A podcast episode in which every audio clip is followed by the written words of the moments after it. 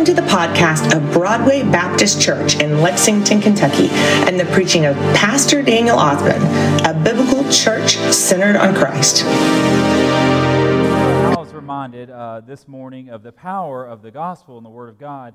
Uh, I'm actually very critical of my preaching and um, uh, in evaluation mode because I preach two sermons, uh, not two, two services in the morning. So typically, um, I make adjustments for the second one. So I actually like the second sermon better. But this morning at the 845 service, I was actually in a lot of pain. I don't know if y'all noticed that. I was trying to cover it up. I didn't take my, you know, I had hernia surgery on Friday morning, and I didn't take the right pain medicine, the heavy stuff, uh, to, I had brought it with me, and I made the, that adjustment for the second service, and there was a huge difference in that. But um, you know, you always are reminded, whenever you teach or preach the Word of God, you, the Lord will always remind you it's not about performance and it's not in many ways about uh, preparation or your knowledge or how well you know the Bible or stories or driving home your points or like that. Because I actually wasn't pleased this morning with my 845 service because I was actually hurting and, um, and I felt it was very rushed. And, and plus, I knew we were going to be praying for Jim but do you know? And then I, I, uh, I did, I thought, a lot better. I, the second service to me, I took pain medicine, and it was a totally different message in many ways. But, but do you know between those two? Because I talked to all you all afterwards. The Lord used the first sermon 10 times more than the second one. The one that had, was lousy, that none of the points were in good, the one that didn't make any sense, one that Sherry actually told me it ended too early. Like, you know, it, it's short. I mean, you, when do you get a short sermon? I mean, just every possible mistake that you can make it make, and then that's the one God uses. And that reminds us always, whenever we teach and we preach the Word of God, it's, it's, not, it's not about us. The Lord, the Word of God is what's powerful, and it's what changes people's life. And I actually was reminded of that this morning, David. I, I literally witnessed, and I've been in worship services before. Some of the greatest revival services I've been in have actually had the worst preachers. I mean, it's just guys that just don't, I mean, they're just off. It's in la la land. It's, but it's the, it's the, the Spirit of God is moving. And it's not, and people are just reminded that through just the, the Word of God and through the power of the gospel, that is what changes people's life. And we have to be reminded of that as, as well. So, and, and it's not, uh, and I was reminded of that this morning too. So, before we uh, go ahead and open your Bibles, book of John, John chapter 12, it is now time. We are five weeks away from Easter. So, this is a, uh, we're preparing for Easter. And we're going to be talking about some things. I want to tell you all some things going on here in our church Wednesday morning. If you I have one more 6 a.m. Wednesday prayer meeting, if you have not joined us, I think David, David Dawson, you've been to every single one, I believe, or nearly every single one. So uh, D- David's been there at all of them, and uh, some of you have as well, I see. But if you have not been, um, I want to encourage you. This would be our last chance. It's been a great time of prayer. Beecher comes and he plays the guitar quietly and even if you can't stay, I want to encourage our folks watching online. You all can come up here from 6 to 7. If you only can come for 30 minutes before you have to go to work, it's a great time just spending time with the Lord. I mean, it's truly a prayer meeting. You know, we have microphones, so you can go up to it and pray if you want to, but you don't have to. So it's, it's totally up to you. It's not time to play on your phone. It's time for you and the Lord. So that, that is our winter prayer meeting. So uh, that the last one will be this Wednesday at 6 o'clock. Uh, so that's coming up. Also, I want to remind you, two weeks from today is Time Change Sunday. Now, that Sunday, that is also D Now weekend at this church. So, what we do on D Now weekend, I have, we have a bunch of guests going on. Zach's up in the sound booth right now. Uh, we have a gentleman named Caleb Davis who's going to be preaching that morning. That morning, we lose an hour. You know, we spring forward. So, what we do, and we did this last year, there's no 845 worship service. That's, we're talking about on Sunday, March 10th. And the reason why there's no 845 worship service is because you're going to feel like it's 745, and that's extremely early. We do have Sunday school at 10, and we're going to have one combined 11:15 worship service. So the 11:15 service will feel like it's 10:15. So that's in two weeks. So and then there's the band. Uh, Zach, I forgot the name of the band. It's from Frankfort. They're going to be leading the worship, and Caleb's going to be preaching. So if you know teenagers, this is youth weekend at the church. So if you know teenagers, you want to invite them, write your grandchildren, and it's an exciting time for that. And you want to be a great encouragement to our teenagers as well. So that's coming up. All right, another thing, because I spent a, a week in the car or, or, 13 hours in the car this past Monday, um, and I want to say at our second service, um, Graham Johnson's mother or father passed away about a week and a half ago unexpectedly, and his mom was here our second service today, 11:15. Her name's Gail Johnson, and we're going to be seeing her more and more. And David, she's going to get connected in our senior adult ministry. She's in a new season in her life, and um, she was asking about Cheryl Biddle's Sunday school class because she's just, it's a lot of sudden changes. And uh, so Graham and Abby live up here, so she'll be spending a lot more time up here. So uh, she, we, y'all are going to be getting to know her, and that's somebody I want y'all to get to know. Her name is Gail Johnson. Uh, she's 70, uh, early 70s. Her husband would have turned 73. Today his, was his birthday. He passed away a week and a half ago. His name was Ted Johnson. He lived there in um, Jenkins down there with that.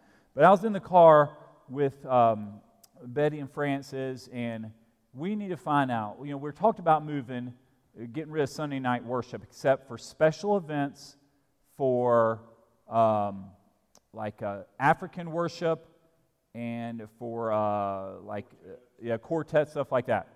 But then I'm realizing a lot, and we're going to replace it with outreach nights. I'm realizing a lot of people don't want to come to outreach nights.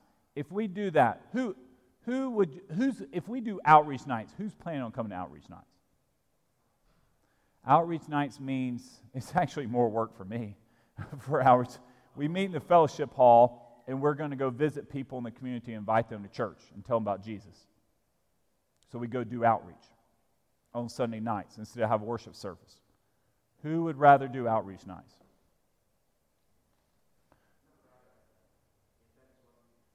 Okay. Okay. Who'd rather have Sunday night church while we have what you're in right now? So this is what I'm realizing too. Because what's going to happen, innocent, it might be if I plan outreach nights, it might be me, you, and David. So we'll, we'll be doing the outreach, and we can do that any night. So, so that's so. I know Betty's shaking her head over there. So that's so. so, okay, that's all I need to know. So uh, I'm, I'm working on that. Um, so those are some of the things uh, coming up uh, with that. So we have our business meeting in three weeks. So we actually have a lot to vote on, including changing our worship service times. Um, uh, so that's coming up. Um, those are next our next uh, few weeks Sunday nights at our church. Next week, Raphael is going to be preaching. Two weeks, I'll be back here. that will be our time change Sunday. And then three weeks, you know, I'll be back and we'll have business meeting that night as well. And so then after that, we're getting into Palm Sunday, then Easter. And there's no service on Easter that night. Okay, open up your Bibles here to John chapter 12. John chapter 12. I want to give you background information because we are five weeks away from Easter. And this is a time where Jesus is headed to the cross. This is the transformational time in our life when we realize that the Lord is going to the cross. He's dying for our sins. And it's important for us because we are saved by what Jesus' work on the cross and the resurrection. So I want to give you background information before we read this because we're going to read John chapter 12, starting in verse 20. Then we're going to flip over our Bibles and we're going to look at Colossians chapter 2. So this is the ongoing desire to see Jesus. There is a desire for people to see Jesus. And uh, a lot of people don't realize what they, what they need, but they need the Lord more than anything else. So, what happened here? This is right after what we would call Palm Sunday, the triumphal entry. Jesus entered into Jerusalem, or one week before Jesus' uh, crucifixion and resurrection. Most of the book of John is actually, the, half the book of John is actually just the last week of Jesus' life. And that's, uh, you can see it starts here, John chapter 12, where it's already going into that direction towards his last week. But what happens here, starting in verse 20, Jesus has entered Jerusalem. And it says here that there's going to, we're going to be introduced to some people who are called Greeks. The reason why these Greeks were in Jerusalem is because this is during what we call the Passover festival. They're going there to celebrate actually what Moses did 2,000 years beforehand. But then what they don't realize is they're, they're there to celebrate the Passover, but they're also going to witness Jesus' crucifixion and his resurrection that same at the end of that week of what happens. So that's where we're going to pick up here on Bibles. We're going to read this. I'm going to stop. I'm going to explain it. We're going to reference Colossians chapter 2 as we go along. Now, some Greeks were among those who went up to worship at the festival. So they came to Philip. Philip is a disciple who was from Bethsaida in Galilee, and requested of him, Sir, we want to see Jesus. That is a request of a great Bible verse. Sir, we want to see Jesus. They, they catch Jesus' disciple and they go to him and they make this basic request. This is what people are asking today. Philip went and told Andrew. Uh, Andrew also was from Bethsaida, the same community. This is also the area where Peter's from. And Andrew and Philip went and told Jesus. Every single time in the Bible, we see Andrew mentioned, he's always bringing someone to Jesus. So in this case, Andrew is with Philip, who's bringing these Greeks people, these uh, non believers. They're, they're heard about Jesus, they're bringing them to Jesus. So now Jesus has these Gentiles. Remember, who's a Greek? A Greek is a non Jew. So a Gentile is about to be taught here about Jesus. So now we're going to get into the teaching. So in verse 23, the question, though, is we want to see Jesus. We want to see what's going on here.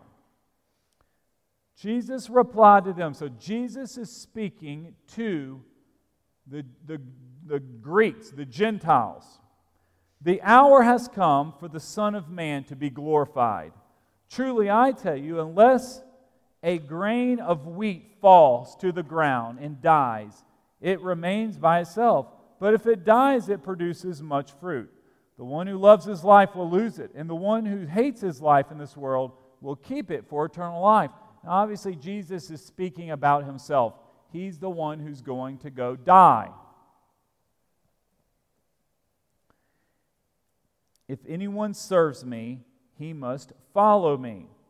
Where I am, there my servant will also be. If anyone serves me, the Father will honor him. Now, they obviously do not understand what he's talking about here. What Jesus is talking about is he's sharing that they think he's going to be this great uh, political leader. And he's saying, No, I'm actually going in obedience to serve my Father. I'm going to prepare a way so you Greeks and all of you people can get saved. Now it's about to shift. So, of course, they do not have a clue what he's talking about when he just said that. Now, look what he says here. Verse 27 Now my soul is troubled. What should I say? Father, save me from this hour.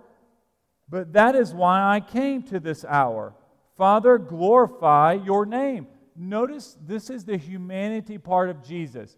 He's realizing I'm, I'm just a few days away from dying. Jesus is not just dying for himself, he's dying for all the sins of the entire world. And he's recognizing he's also a human. There's a there whenever someone is facing death, obviously, because we're alive, we do not want to die. But this here he's wrestling with this, but he also recognizes he can't ask God to save him from this hour of death because that is why he came. Jesus knew his purpose. The entire story of Christ is leading up to this point. He's saying, You can't rescue me, Father, because this is what I was sent for. This is what I was created for. In part of us understanding salvation, us having a relationship with God, is realizing Lord, you, I was, you created me for you. And that's what we see here. He's being told, this, this, this, my purpose is now. And he he makes this statement in verse 28 Father, glorify your name. So he's speaking to his, his father. He's saying, God, I want you to get all the glory for this. And then look what happens here. So understand what's going on. Jesus is having this conversation. You think he's talking to the Greeks, but he's actually talking to his father. So he says, Father, glorify your name. Then a voice came from heaven I have glorified it and will glorify it again. So, how did he glorify it the first time? He glorified it in the, the birth of his son. He sent his son, and he's about to do it again through the death and through the resurrection of his son. The crowd standing there heard it and said it was thunder. Others said an angel has spoken to him. And that is so true today. Whenever people see a great movement of God, whenever a wonderful thing happens, happens by the Lord, there's always confusion. And we see that because many people are saying, oh, that was thunder or it was an angel. If the Lord speaks to you, and, and especially uh, through God's word, the devil will be right there. I'm going to show you all this in the book of Colossians a little bit to confuse the message.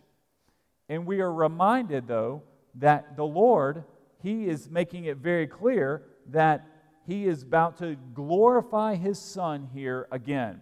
And part of, part of salvation for people to see Jesus is they have to be able to strip apart all the other things that blind people from knowing the Lord. And it's all around us today. And you can see it everywhere. There's all sorts of stuff. Goes on to say here Jesus responded, verse 30, This voice came, not for me, but for you. Now is the judgment of this world. Now the ruler of this world will be cast out. Who is the ruler of this world? He's talking about the devil right there. He's saying, soon the ruler of this world is going to be gone. He's getting cast out. But as for me, if I am lifted up from the earth, I will draw all people to myself. He said this to indicate what kind of death he was about to die.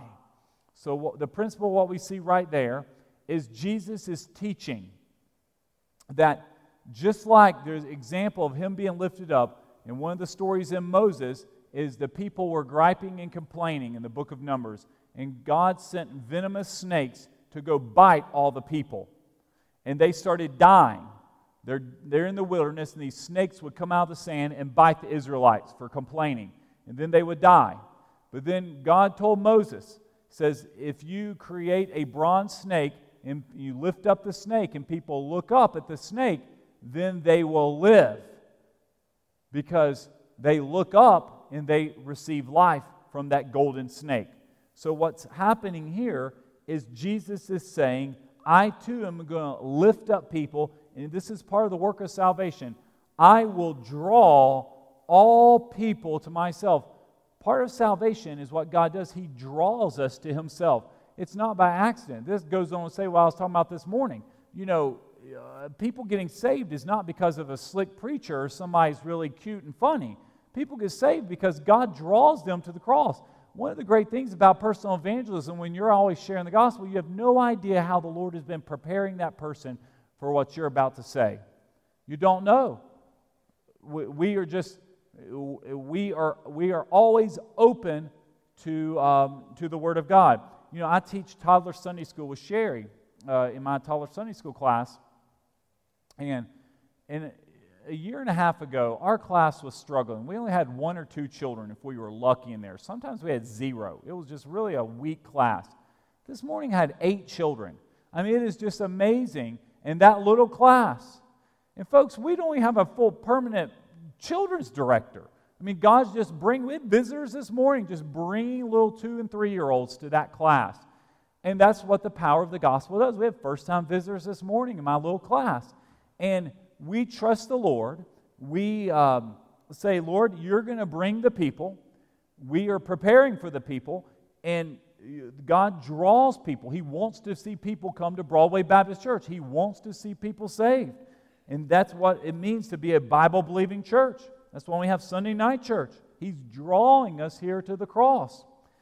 It says in verse 33, he said this to indicate what kind of death he was about to die. But of course, they don't understand this. He, he's, he's, they, they, they, they, don't, they thought this was thunder. They thought this was an angel speaking. You know, this a festival, it's a religious event, and all these things are going on.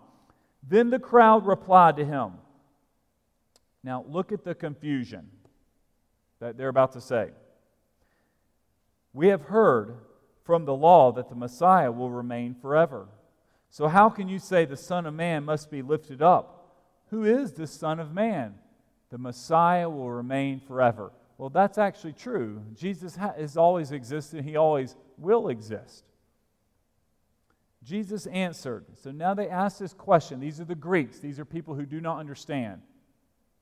Jesus answered, The light will be with you only a little longer.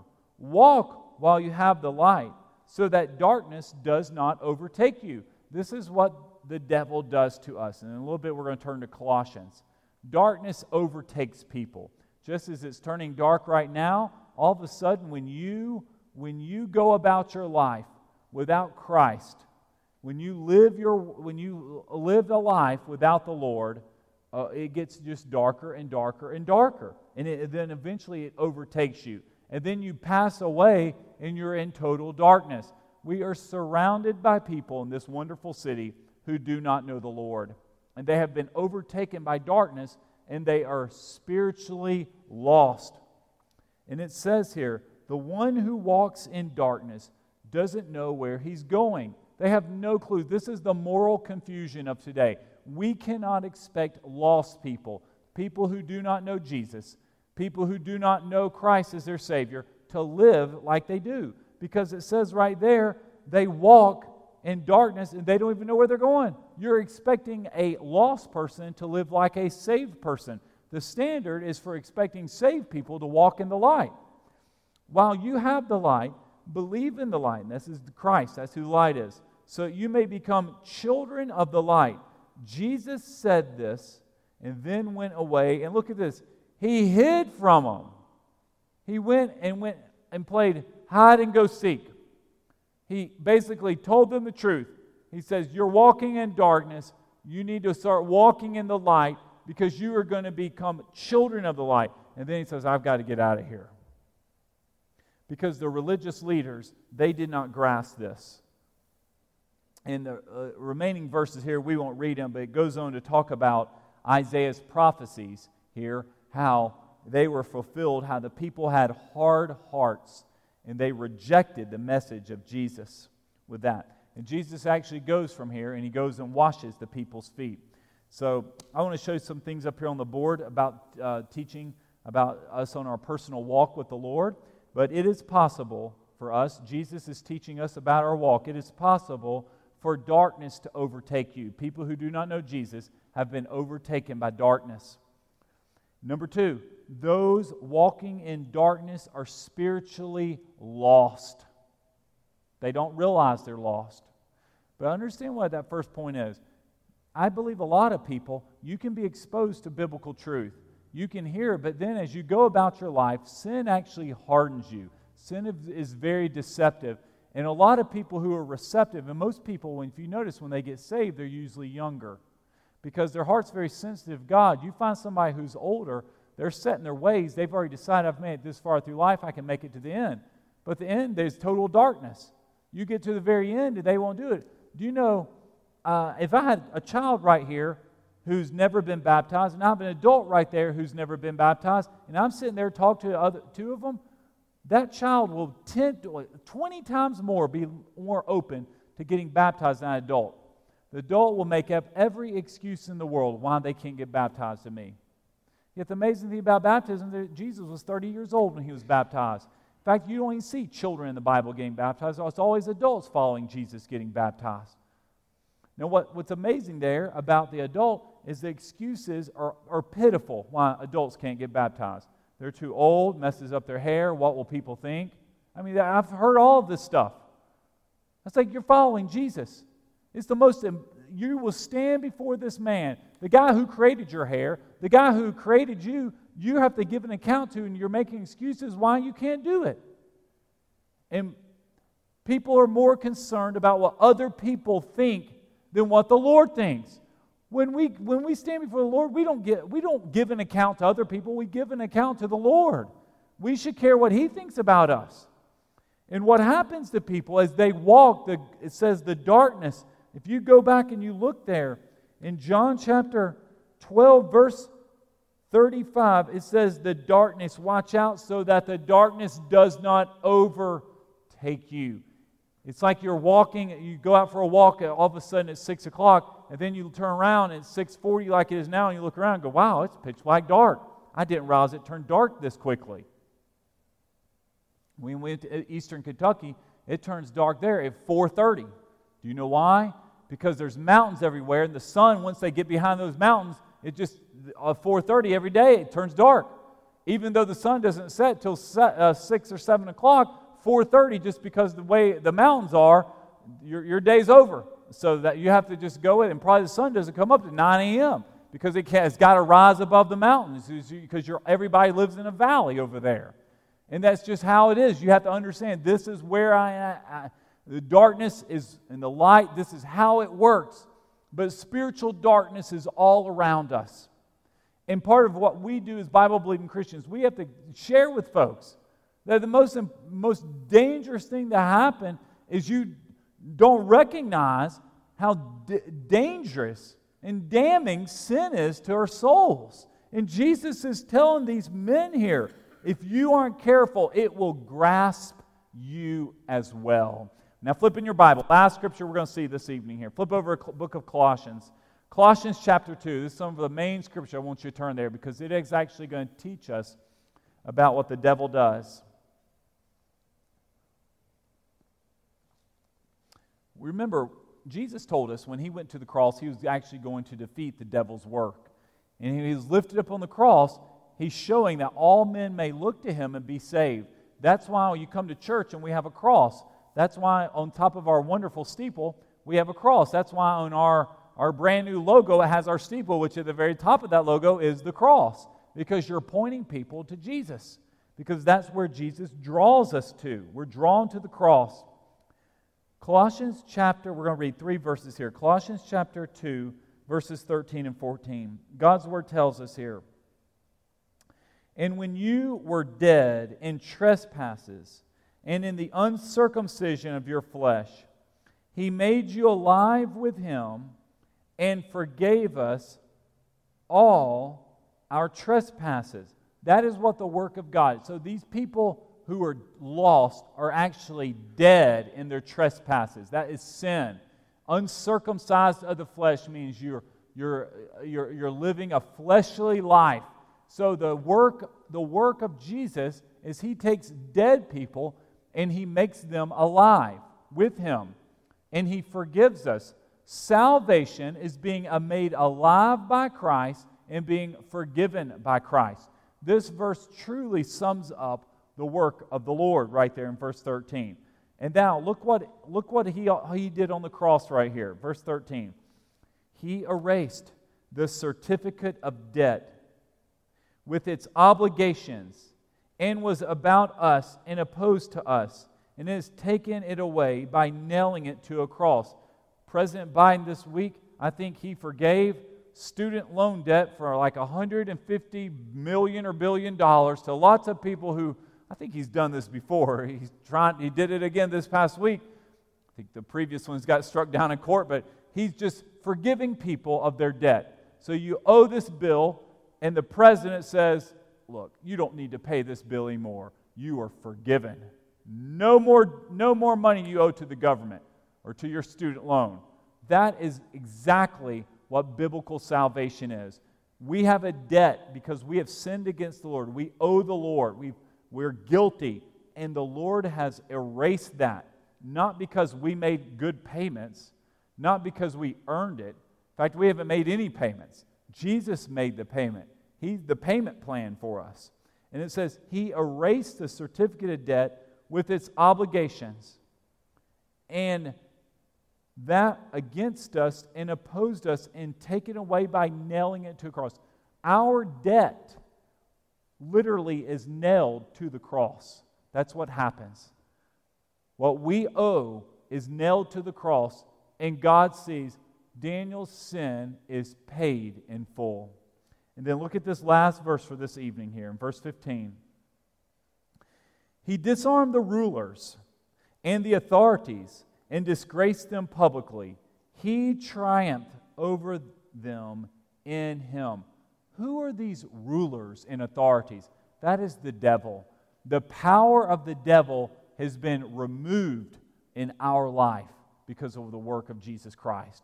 So when Jesus met with these Greeks, and he's saying, Y'all don't need to be walking in darkness anymore. You need to become walking in light because then you become children of light. And if you don't do that, darkness will overtake you. And the next thing you will know, you will be surrounded by this darkness. So, what Jesus is doing in our personal life, he disarms the devil against us. You know, many of you here, you, we have, uh, you, you've had a rough week, you have had challenges, and we are reminded in this scripture that the Lord has disarmed our, our, our adversary, the devil.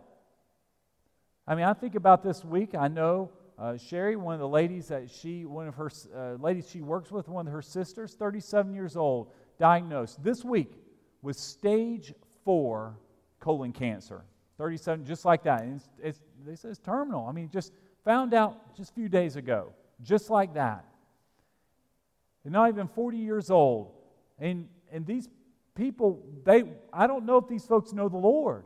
They're walking in darkness. And what happens is when, when something like that just suddenly comes upon you, that suddenly. I'll give you another example. Daniel Jr., my son, in the sound booth, about five years ago, invited someone from school. Uh, and she came. She, a little girl was in the youth group. She came for a long time. Her name was Carson. Came to our youth group with Zach. Her mother was buried on Friday in Nicholasville. In her early 40s, she had cancer. Just like that. And she had been battling cancer for two years. But cancer, you, it, it, it, as every doctor would tell you, it might go in remission, but in many ways it never goes away. And it came back. It went in remission. It came back. Her name was Kelly. And Kelly had been to our church before several times. But we are reminded when we read the Bible, when we read our scripture here, that, that the Lord disarms the devil. His ultimate uh, attack plan for us is death. And that disarmament is removing the fear that we have of what's going to happen when we pass away. Because someone who does not know the Lord, they are scared to death to die. And we, as Bible believing Christians, as that verse told us there in John chapter 12, we are now children of the light. Our hope is no longer in the things of this world or in our finances or in our any ability. It's solely in the Lord. He's the one who erased the certificate of debt. Just like President Biden this week took away all that student loan debt for the people who own their student loan. Jesus does something even better. He removes our debt of sin and he nails it to the cross. So when you and I sin, what we're doing is we're, we're nailing our sin to the cross. He has taken it from us.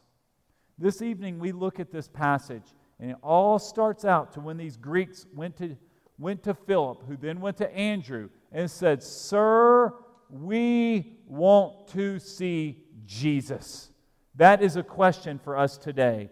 We are surrounded by people who are asking that question. These people were confused, the Greeks. They did not understand what they were talking about. They thought they were looking for a political leader. That's why, right off the bat, he went off and he started talking about how he's going to die. But when he dies, he's going to then come back to life and produce much fruit. That's not what they wanted to hear at all. They weren't looking for a man who was going to die. They were looking for a man who actually uh, was wanting to glorify and honor his father. And that's why the Lord, in this unique conversation, the Lord spoke and says, I have glorified it and will glorify it again. And then whenever God speaks, there's also confusion to that. Some people say it was thunder, some people say it was, Some people said it was an angel. It's just like this worship service. In this worship service, five people could get saved tonight. And some of us would walk out and say, well, it was just an emotional response. They were just, heard a powerful sermon and they were emotionally stirred. And then other people would walk out and say, oh, they were confused. The message wasn't very clear. They didn't know what they were doing. Do you see? That's what happens a lot of times. There's always, there's always another spin to it, what the devil does. And biblical salvation is one where Jesus is saying, Do not allow, he said here in verse 35 and 36, do not allow darkness to overtake you. You have to maintain your walk. You're walking in the light. And why are you walking in light in verse 36? Because you are children of the light. He's saying, You remember who you are. You are in Christ. You are the one that's had your sin erased, nailed to a cross. It's gone. So this evening, we are reminded of what Jesus is doing. He's headed to the cross amidst confusion. He even has these Greeks who want to see Jesus, and he's using that as an opportunity to teach them about truth. So we're going to have our time of invitation. We're going to respond to respond to the Lord. So Betty, we're going to come to our organ, and uh, David the piano, and I'm going to invite everyone to stand up. We're going to sing our invitation. I stand down front. If you need prayer, or if you want, uh, if you want to just come forward and pray at the altar. Now is your time to respond to Jesus. I'm going to be standing down front. You respond to the Lord this evening.